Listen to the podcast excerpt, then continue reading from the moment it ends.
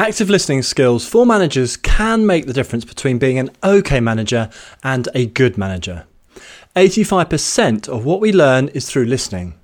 To manage a team effectively and well, learning about each individual and what is going on in the team is essential. In a typical business day, we spend around 45% of our day listening, 30% talking, and around 25% reading and writing. Less than 2% of professionals have had formal training on understanding and improving their listening skills. Given how much time we spend listening and how few are taught to improve their listening skills, working to improve your active listening skills will absolutely help your career progress and enjoyment of managing others. Consistently demonstrating active listening skills firstly makes the speaker feel you care and are interested in them.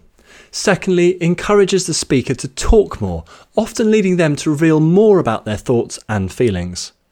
Third, active listening builds the speaker's trust in you, and trust is essential in building relationships.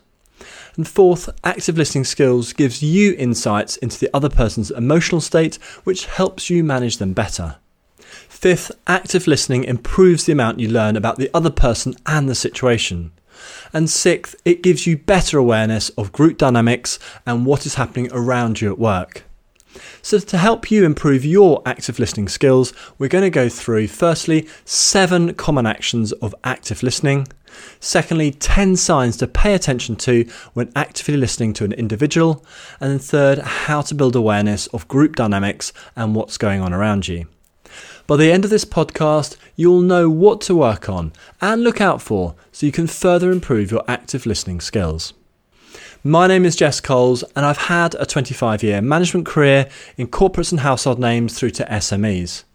Developing good active listening skills was a massive part of my success as a manager, and listening skills will be a big factor in your management success too. If you're new to this podcast, Enhance Training shares business and people management expertise to help you improve your performance and that of your team and business. And do visit us at Enhance Training and take a look at the courses and resources for you to improve your management skills and the outcome your team delivers. There are many misconceptions about what active listening actually is, so here are seven common actions of active listening skills. Actively listening requires your concentration and focus on the other person throughout what they are saying. Most of the time, we passively listen, taking in around 25% of what is being communicated. Using active listening skills increases this percentage considerably. When actively listening, keep your mind on the present and on what is being communicated to you. Do not think about what you're going to say next or to allow your mind to drift onto the current problems you're grappling with. Concentrate on what is being communicated to you. Secondly, maintain eye contact with the other person to show your interest and attention to them. If they look elsewhere, keep your eyes focused on them to demonstrate that you're continuing to listen. The third action of active listening is to manage your own body language, to show your interest. You know, use encouraging facial expressions, head nods, and attentive postures. And be natural in this, of course. Your body language should be shouting to the other person, I am interested in what you're saying.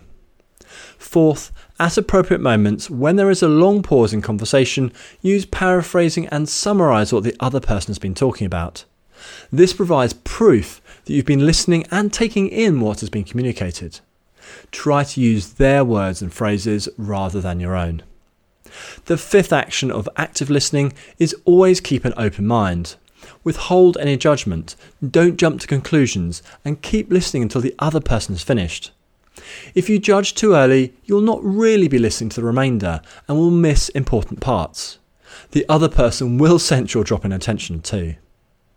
Don't forget that you always have your own assumptions, beliefs, and approaches to everything, and these can often get in the way of you learning the other person's point of view, assumptions, beliefs, and approaches. Keep an open mind to learn about them, and you'll find you'll learn plenty in return. Sixth, don't interrupt what the other person is saying. Don't finish their sentences for them, and when they appear to have finished speaking, wait a good few more seconds to make sure they are not just taking a pause before speaking don't interrupt. The seventh action of active listening is to ask questions to probe for more depth or expand on the points they're making. Keep these questions open ended. Asking questions is another great way to confirm that you're interested and taking in what they're saying. Practice these actions and each will get better and better. And after a while, you'll be using your active listening skills without being conscious of doing so. To help you understand what you're using these skills for, let's go through 10 signs to pay attention to when actively listening to an individual. When you're using your active listening skills in a meeting with an individual, here are some of the things that you should be paying attention to. Firstly, the choice of words they say. Secondly, the tone of their voice. Third, the pace of their voice. Fourth, where they pause when they're speaking and where they don't. Fifth, their facial expressions. Sixth, their eyes, you know, their movement of their eyes, you know, when they look away or when they don't. Seventh, their attention levels. You know, for instance, how are they sitting or how are they standing? And what is it saying about their thoughts and feelings? Eight, what are they doing with their hands? You know, are they calm? Are they nervous? Are they angry, etc.?